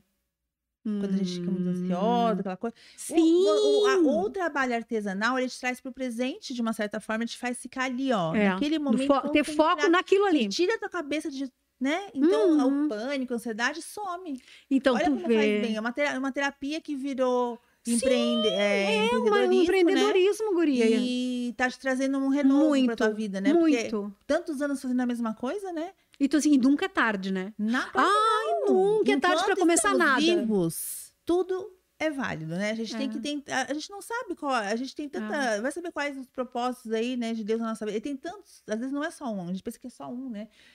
Sei lá, são, são tempos, né? Você tem uma, tem uma missão aqui, daqui a pouco pode mudar, pode ser uma outra, enfim. E a gente É. vai aprendendo, a gente vai crescendo. Muito a gente legal. vai olhando pra trás, vai ficando orgulhosa, né? É muito legal. Pessoas ficam tristes às vezes com o passado, mas isso também não é motivo para desistir de continuar. Claro que não. É né? claro, né? Que a gente tem, tem assim, ai, fica triste com coisas que apareceram. Mas é sempre assim, ó, a gente vai encontrar pessoas que do nada não querem o teu bem. Uma dessas, sei lá o que aconteceu, a pessoa, né, cruzou no... não, assim, ó, deixa Ah, isso faz passar, porque se uma fechar uma porta, porque vai acontecer, a vida não é um mar de rosas. Então Não. vão cruzar pessoas que não vão te fazer bem, Sim. que vai embora e vai fechar uma porta, Deus vai abrir aquilo que 30 te mil faz bem, né? janelas, gente. Vem aquilo que seja pro teu bem. É, às vezes tu tá num lugar ali amarrado, vem uma pessoa te tira de lá assim, meu Deus, cara, te fez, achou que ia fazer mal? Te fez o bem. As pessoas sem querer acabam te fazendo bem. É Uma isso que acontece. justa que você tenha passado na tua vida, você lembra de alguma? Ai, guria. Com o marido, você mesma, com amigo, fora do trabalho. Guria, eu não sei, minha vida é tão. Não tenho Porque quanta assim. coisa tu já passou, hein? Não, eu já passei por. Mas assim, a minha memória, vou te dizer, é péssima. Aquela coisa assim, o que, que tu fez Você ontem? pegou Covid? Não, graças a Ainda bem, Deus. senão você tá pior ainda da memória, né? Porque Tu- o Covid É, Olha, não, com graças o a Deus. cabelo, assim. né, querida? E Com olha cabelo, só, a gente tinha, e assim, eu não fiquei em casa em nenhum momento. O nosso trabalho como apresentadora, a gente não fez home office. Então, assim, foi 24 horas. Eu não, eu não sei o que é ficar em casa. Então, assim, foi trabalhando, foi de máscara, álcool em gel, cuidado, chegando em casa. Graças a Deus, as meninas, né, crianças pegam menos, Você enfim. sempre se deu bem com toda a equipe onde você trabalhou? Porque você passou por três. Você está na terceira Passei. emissora, né? Passei. Aqui em Florianópolis, dizendo, Passei. né? Sem falar das outras. Você sempre se deu bem com toda a equipe? Olha, a gente, nunca assim, teve nenhum problema Não, é trabalho? impossível alguém dizer, dizer assim, ah, eu me dei com todo mundo. Não existe isso. Não, é. Porque a gente às vezes não briga, mas assim, brigas e coisas De alguém querer te nunca. prejudicar, alguma coisa assim? Olha, não, assim, ó, não é querer me prejudicar, mas assim, ó, vamos abrir o jogo assim, ó, eu querendo ou não, na IBS eu pedi pra sair, fui pro SBT, e agora ficava oito anos e meio, e lá no SBT eu fui desligada do SBT, né? Então, por algum motivo foi. Então, o que que acontece? Quando entrou um editor novo, um editor-chefe no SBT, é, a gente teve uma primeira conversa que não foi das melhores, enfim, ele questionando meu salário, questionando o meu profissionalismo de mais de quase 25 anos, uma pessoa que não conhecia meu trabalho. E foram dois anos bem, bem chatos, assim, sabe? E eu batalhando, tentando relevar. eh, foi bem complicado os últimos dois anos lá. Aí Deus te livrou. É, então, no momento em que eu tinha muito respeito pela direção, por tudo que eu fiz lá dentro, e alguma pessoa querendo, né? É, tipo, Então, esse respeito- tudo aquilo, é, né? aquele respeito incomodava muito, entendeu? Aham. Que eu conquistei esse respeito. Mas, enfim, daí foram dois anos, e o argumento, digamos assim, da direção para o meu desligamento é que com a chegada desse novo editor-chefe, a- segundo ele, a minha linguagem na apresentação não era como ele queria. Hum. Então, o que acontece? Segundo ele, eu tinha uma certa elegância. É que você não é elegante. Não, mas olha, olha, olha o né? argumento. Ai, Era, é, eu, eu, é, Ainda é, bem é, é, eu, eu- eu- eu tinha uma, uma, uma linguagem, uma postura muito elegante para a emissora. Ainda colocou a emissora lá embaixo, né? Não Meu sei o que, que ele quis dizer com isso, céu, querida. gente. E aí, o, que, o meu argumento foi: bom, eu trabalho assim, meu jornalismo hoje, eu estou na Record super bem, mas o meu jornalismo, minha criação foi Globo. Então, desculpa, é o, postura, meu, né? é o meu perfil, entendeu? Então, assim, se não tá bom. Se o argumento é só esse pro meu desligamento, então, meu Deus, eu saio daqui excelentemente Feliz, bem. Cheia, saí cheia de elogios. Para a linguagem de lá, eu não servia. Ah. Numa quarta-feira eu saí, quinta, sexta, sábado, domingo, segunda estava Querida. na Record. E aí, hoje apresentando um, né, um jornal da casa. É o que eu te falo. Negativismo, tava mal, chegava em casa chorando, não tava legal. E eu nunca sairia de uma emissora pelo comprometimento que eu tenho com eles e com a minha família. Uhum. Então, quem acha que fez mal acabou fazendo muito bem. Hoje, guria, eu já não, eu quase, eu já não, eu engordava, emagrecia, balança, sabe aquele oscilava, oscilar? Até isso você consegue disfarçar, né? Guria, não Porque assim, eu nunca ó. tive gorda, para. Não, não, mas assim, Esses inchada, gordinha, as- claro, é assim, nós temos a Foi estrutura você que convenceu teu marido a ir pra nutrição, né? Só pra ele poder te colocar Ai, em não, era né? para Ficar aprender a fazer fácil, né? comida cada vez melhor. Ele come, cozinha muito bem. E aí, assim, ó, e vivia no celular, era 24 horas trabalhando, era um desgaste. Era... nananã. Hoje, eu consigo aproveitar minhas filhas, eu consigo ir trabalhar num jornalismo em que vem a competência, a qualidade que eu tenho, que é o meu perfil, que eu não vou mudar, ficar dedo na cara. Eu não sou, assim, ó, Estela, eu sou jornalista. Eu não sou animadora. de circo, eu não sou apresentadora de eventos. Então, eu, eu não sou assim. Então, se não é o meu perfil, eu tenho uma outra emissora que gosta do meu perfil e eu espero que os meus telespectadores também gostem da minha apresentação, né? Porque 25 anos estando no, no vídeo todos os dias, sabe que é todos os dias se arrumando, se maquiando, trabalhando, fazendo, brigando. E chegar, uma pessoa que não te conhece, questionar o teu trabalho e dizer que tu não, a tua linguagem não serve, que é muito. Não, então. Para pensar, não foi ele que te colocou nesse mundo, amor. Não, então assim, eu tô, eu Tu tô não muito tá feliz. onde você tá porque ele quis. Existia uma pessoa É. ma- acima de nós que É, ela algo que diz assim, não, chegou a tua hora, o teu momento, eu já me dediquei, em todas as emissoras eu passei, eu me dediquei ao máximo, e agora eu cheguei numa outra emissora, que é um momento, é uma outra etapa da minha vida, e uma outra etapa com elas, que estão entrando na pré-adolescência, o marido que se formou em nutrição. A minha filha tá com as mechas da cor da dela. Ah, então. então.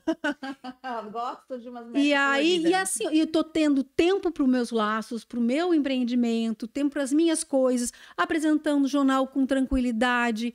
Aí eu tô feliz. Ai, coisa boa ouvir isso, né? Entendeu? Então, assim, ó. Isso é mais as- importante. então, às vezes, assim, tu acha que vai e você sobe, sabe? Então, assim, e assim, ó, nunca passando por cima de ninguém. Não tem porquê, sabe? Faz o teu trabalho bem feito. As pessoas vão te reconhecer, as pessoas vão gostar de ti.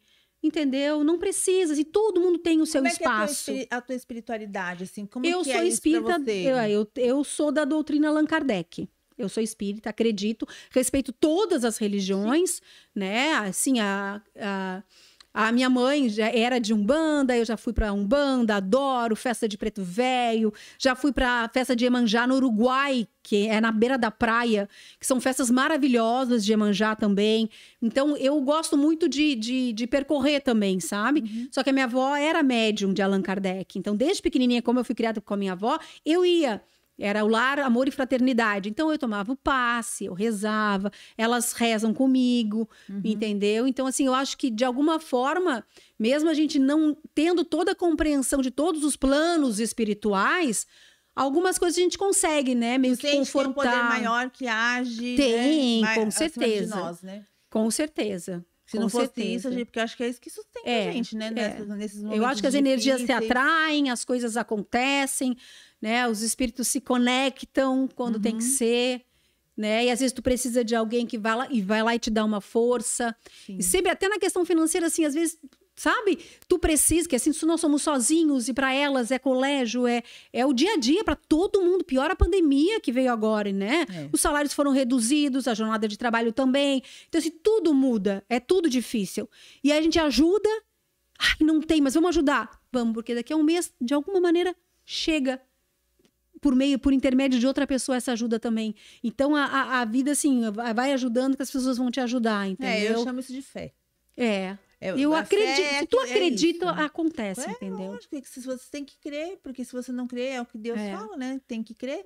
Eu Jesus acredito. não falava isso quando ele curava? As pessoas não chegavam, ele falava assim: é, a tua fé te curou, não fui É. eu. O psicológico, ele abala muito, né? Com certeza. Então, às vezes, a gente entra assim e vê assim, como é que a pessoa pode estar desse jeito, como é que pode não estar daquele outro. Porque o psicológico, ele acaba contigo. Tu pode dizer assim, tu pode dizer, e o Gianni, tu tá linda, tu tá maravilhosa, tu, tá- tu tá saudável. E se a minha cabeça não acreditar nisso, ah, a gente se afunda cada vez mais, e é entendeu? complexo. E né? é um trabalho diário que tu tens Uhum. que fazer. Porque as pessoas podem estar querendo te ajudar toda hora. A tua autoestima querendo te elevar, mas se tu não te ajudares, A gente tem que querer. não né? adianta, a gente tem que querer. Primeiro você precisa acreditar que é possível. É. É um trabalho sempre dando o primeiro passo, o primeiro passo. É, acho bem difícil, sofre- As mas. pessoas que mais sofrem são aquelas que não acreditam que precisam de ajuda, né? É. Claro, né? Que se acham autossuficientes. Essa coisa gente E todo mundo por si, né? Porque eu- tu tem sempre alguma gente coisa nova para passar para mim. Por mais que eu tenha, ninguém tem um conhecimento total de tudo, ninguém sabe tudo. Então as pessoas estão aqui para se complementarem, entendeu? E eu Sim. acho que é isso. As pessoas precisam estar abertas mais para conversar. E, e- é e bem esse, Esse é um difícil. dos propósitos desse podcast, inclusive, né? Eu vou fazer esse microfone sair voando daqui a pouco. É, que é justamente essa conexão, sabe, das- entre nós mulheres, é, de tentar. Porque, assim, quando a gente para para ouvir, porque a gente tem. A mulher, acho que é a que menos entendeu essa questão de ter dois ouvidos e uma boca, né? Sim. A gente mais fala do que escuta. Então, assim, é, quem tá ali assistindo é obrigado a ouvir, não tem como vir aqui falar nada, né? Então, assim, a gente para pra ouvir é, a história de uma outra mulher, refletir sobre aquela história, se identificar com uma ou outra coisa e, de repente, perceber. É, é, não digo nem posicionamentos, mas até emoções, sentimentos, pensamentos que a gente às vezes está cultivando e não está percebendo Uhum. que está fazendo mal. Ou o contrário, também fala assim, ai, que legal, eu também faço isso, realmente funciona. Sabe, assim, é, ver que não é só com ela que algumas coisas acontecem. Essa questão da endometriose, eu Uhum. conheço mais de uma mulher, olha, eu conheço algumas mulheres que já passaram e estão passando por isso e que têm esse sonho de engravidar. É, conheço as que conseguiram vencer isso. Tem uma que ficou sete anos tentando e ela conseguiu realizar o sonho dela de Uhum. ser mãe, de ter uma filha, ter uma filha linda, maravilhosa. Mas ao mesmo tempo, essa questão da adoção, eu acho uma coisa tão maravilhosa É. que as mulheres acabam às vezes é, é, desdenhando um pouco, né? Por essa. é, Eu acho que assim, busca conhecimento, busca, busquem a gente quer conhecimento. ter o nosso filho, aquela coisa, tá, gente, mas é o filho, é aquele. Realmente, assim, eu acho que esse amor que a mãe tem pelo filho vem na criação. É. Por exemplo, a gente que já foi, que já teve filho, a gente sabe que o maior amor ele cresce junto com a criança.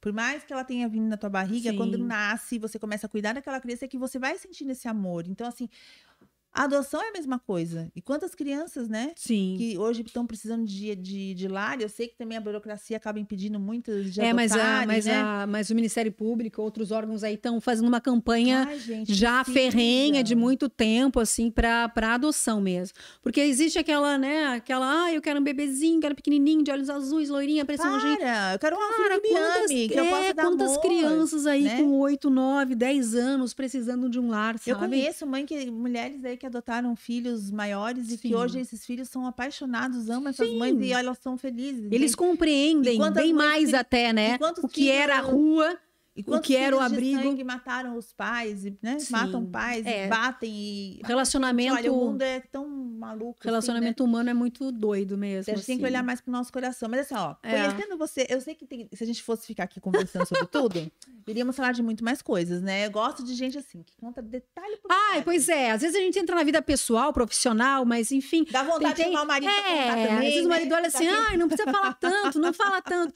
Mas é, É são legal, coisas assim, às vezes, é que é bom desabafar, porque assim, é boa, as É pessoas pra às vezes, até por ser pública, não, não compreendem algumas coisas que se tornaram públicas, Sim. mas não faladas, entendeu? Então, assim, é um jeito É uma que a gente oportunidade de estar aqui não precisa se expor tanto, mas alguns você. motivos, o que, que levou a Eudiane a isso, por que, que a Eudiane fez aquilo, por que, que ela chegou Sim. aqui, por que, que ela tá em tal lugar. Então, é legal saber, assim, de uma, Com de uma forma um Você assim. é uma pessoa pública. É, e como né? lidar com o marido, crianças, nossos filhos. Nessas Nós temos um jogo muito aberto de conversa com as crianças nos dias de hoje. Elas veem muito jornal, então, ah, vamos falar sobre pedofilia? Vamos, sento com elas e converso. Vamos falar sobre estupro? Vamos, o que que é? Vamos sentar e vamos conversar. Mãe, tem uma menina de 13 anos que engravidou e que... como que funciona o negócio? Vamos sentar e vamos conversar numa linguagem infantil, não boba, numa linguagem infantil. Mas elas entendem, elas sabem o que é o corpo dela, elas sabem o limite dela, delas, entendeu? Tem mães assim, "Ai, às vezes não pode uma novelinha, não pode não sei. 9, 10 anos, a criança vive numa bolha Não, aí não dá. Ainda mais nos que, no, no que vai chegar no hoje, né? colégio e vai ver um monte de criança que já sabe muita coisa, ela vai ficar assim, tá, não tô entendendo nada. Então, assim, claro que existe todo um limite, mas a gente tem uma conversa muito aberta com ela sobre todos os fatos, todos os assuntos que acontecem, né? Criança, por exemplo, que teve a menstruação, de que teve num jornal de que não sabia nem o que era a menstruação, chegou, menstruou no colégio, não sabia o que, que era, desesperadas. Chamei elas, sentem aqui para ver a reportagem, vão entender o que, que é. Uhum. Ai, mãe, só tem isso de comida. Então vê a reportagem aqui, criança passando fome. Ai, ai, não quero. Ai, essa cama. Eu falo para elas, vocês agradeçam todos os dias que vocês têm Ah, uma eu- eu casa. falo isso Agradeçam todos os dias que vocês têm um teto, que vocês têm comida. Ai, só tem água? Sim, só tem água. Tem gente que leva um balde na cabeça duas horas para pegar água de um rio e volta. Ah, o colégio, sim, crianças de pé descalço que vão andar, que vão estudar, que vão. E vocês não querem estudar? Não, graças a Deus são inteligentes. Mas assim, eu conto para elas toda a realidade das crianças que sofrem, do jeito que são, para elas verem que elas são muito. Aí eu acho que tem que mostrar mesmo. É, eu, eu, eu- sabe? Elas têm que agradecer em todas as noites o que elas Sim. têm, sabe? Pra valorizar o que tem. Tem. Porque senão elas, né? Porque a realidade é muito dura. Infelizmente, tem crianças que crescem acostumadas a olhar só os que têm mais, né? É, foi o que eu falei. A gente pode ter mais, mas a gente poderia ter menos. Se você não é fiel no pouco, o que vai adiantar? Então eu sou muito né? dessa, assim. A gente agradece todos os dias. É claro, ai, quem não quer ter um. Assim, gente, pelo amor de Deus, tem gente que tá ali que não tem que comer. Criança que diz, mãe, me dá comida e a mãe não tem. É. É muito triste, entendeu? Então, assim, outra coisa que eu acho também que pelo menos poderia, assim, a gente vê muita mãe, eh, muitas mães, assim, rapidinho, assim, nas matérias. Ai, a fulaninha tá com fome, tá passando fome com as crianças. Ai, pois é, meus oito filhos. Ai, gente, vamos cuidar da natalidade também, né? Eu acho que isso é tão importante. Sempre falei Sabe, sobre o isso. controle de natalidade. Eu não vejo governos falar sobre isso. A gente não faz quase reportagem sobre isso. Sabe? A É gente tem dois, já tá num sufoco, gente. A gente sabe como se faz filho. Tem preservativo nos postos. Ah, eu já vi muitos casos de Então, mulheres que tentaram fazer a, A, vasect... a laqueadura a laqueadura e, e o, a que eram vasectomia. novas, não podiam. Claro, mas entendeu? assim, ó, É não, complicado. sabe assim, eu não sei se a gente tá, eu tô, né, mas ah, eu acho assim, sabe que aí são crianças que a gente coloca no mundo que a gente não tem condições de cuidar. É. Tem um, tem dois, tem 35 anos, tem o Ricardo, a gente, né, ele fez, a gente engravidou, eu tive as gêmeas e ele fez vasectomia. Pronto. Mesmo que a gente se cuidasse, não, sabe, tá bom. Uhum. Aí tem três, quatro, cinco, seis, sete, oito, uma fileirada assim num casebre. Digo, É. gente, vamos cuidar, sabe? São filhos, são E crianças, cada passam frio, crianças passam passam, fome. né, e aí a mãe também se penaliza, porque não tem o que dar. Entendeu? Então, eu acho que essa questão da natalidade é muito importante, eu acho que muito pouco falado. É, tem muita coisa. Muita Mas é isso, coisa minha amiga, é falada, assim, né? Mas é. enfim. Ai, adorei o nosso consciência. papo. Consciência. Amor, paz, muita fé. Mudei, não é que eu mudei, né? Aperfeiçoei um pouco. Opa, saí de microfone. Aper- Aperfeiçoei um pouco mais a minha visão de você. Hum, que bom. Realmente, assim, olha, admiro. Já te achava inspiradora, agora acho muito mais. Né? Porque Hum. realmente, passar por tudo isso, viver tudo isso que você, tem, que você viveu, tem que ser forte É. e tem que ser perseverante. Ah, né? resiliente Porque tem que ser, mas é isso fácil. aí. Desistir você teria sido uma opção, uma opção É. fácil, né? É, mas não. Mas não, e, e valeu super a pena, não valeu? Valeu, com certeza. E é tão bom ver você Graças assim, a né, Deus. tipo, realizada, feliz. Todas as minhas decisões que eu tomei, eu vejo que hoje foram pro melhor. Então, É, o que a gente sempre busca, né? Foi o que eu falei, você vai cruzar com pessoas que vão te fazer bem, que vão te fazer mal, mas você vai tentar buscar o melhor possível e as pessoas que estão no bem vão te puxar, vão te resgatar. E eu tenho uma família maravilhosa, que é a Com base de certeza, tudo, marido entendeu? maravilhoso, filhos Então, assim, tá passando um pensamento ruim, ai, pensa na família, pensa no marido, filhas aí, nas que elas filhas. vão virar nessa vida. Uma vai ser arquiteta e a outra vai Meu ser o quê? Deus céu, Não, a quer não, quer ser confeiteira, chefe de cozinha. A outra não sabe nem o que quer da vida, mas tem muita coisa cedo. pela Ih, frente. ainda vai Mas elas estão com coisa. 10, elas estão um ano adiantadas. Elas estão na sexta já, era pra estar na quinta, já estão na Poxa. sexta. Graças a Deus. Tá Hein? boa. E é isso, é só orgulho, assim, daqui isso pra aí. frente. E que venham com mais coisas boas ainda pra, é, pra todos Quero ver nós, você né? vó lá no futuro, que hoje eu sou vó já, né? Ai, meu Deus do É, céu. filha. Que vó linda, né? Vó Se linda. tiverem filhos aí, depois que passar por alguma situação, já tem a mãe pra resolver aí, ó, que já passou com as Não, estaremos sempre juntos, todo mundo. E muito isso obrigada pelo convite, Ah, Tomada. imagina, amor. Daqui um ano, se Deus quiser, nós vamos estar comemorando um ano aqui de, de podcast, né? É o meu sonho. E vamos trazer as primeiras entrevistadas aqui para saber como é que tá o andar da carruagem. Então tá bom. Ai, não me Um bom resto de semana pra todo mundo É, e se cuidem, tá bom? Vocês. Obrigado por vocês que ficaram aqui ao vivo nos assistindo, mas o vídeo fica aí para quem quiser ver depois. Isso e aí. vamos dormir que eu tô E com vamos que vamos. velha já, tá, gente? Então vamos que vamos. Tem uma casa pra cuidar, família pra Sim, cuidar. também tenho filha e Tchau, neto, como eu gente. falei, enfim, ó. Beijo pra você. Ah, peraí, calma, vem dar oi pro povo aqui, já que vieram. Vai, dar. Vai sim, vão lá do lado da mamãe. Ah, Ai, vieram aqui só cabeludo. pra ficar escondido? Não, olha só, gente, tamanho das meninas. Opa, Ui, meu Deus, meu Deus. tira a máscara, não precisa de máscara, não. De máscara. Pode tirar a máscara aí, é tudo, todas as tá tudo vacinas. longe, é, As então. cabeludas. Ricardo, Ai, pode vir também. ah, lógico. Olha só que gangue. A gangue, gente, a turma. Aqui, ó, Olha que mãe. família linda, gente. Ui, inédito aqui no Elas É, por Elas. estamos aqui. O eles. Ele Estamos por aí. elas. Ele por elas, gente. É verdade, é bem isso. E é isso aí, ó. Vamos Então terminar. tá. Isso aqui é pra inspirar a semana de vocês, gente. Família. Família é tudo nessa vida. É a base de tudo. Ó, beijo pra vocês. Ficam com Deus. Fiquem com Deus também. Obrigada. E vamos fazer uma foto agora.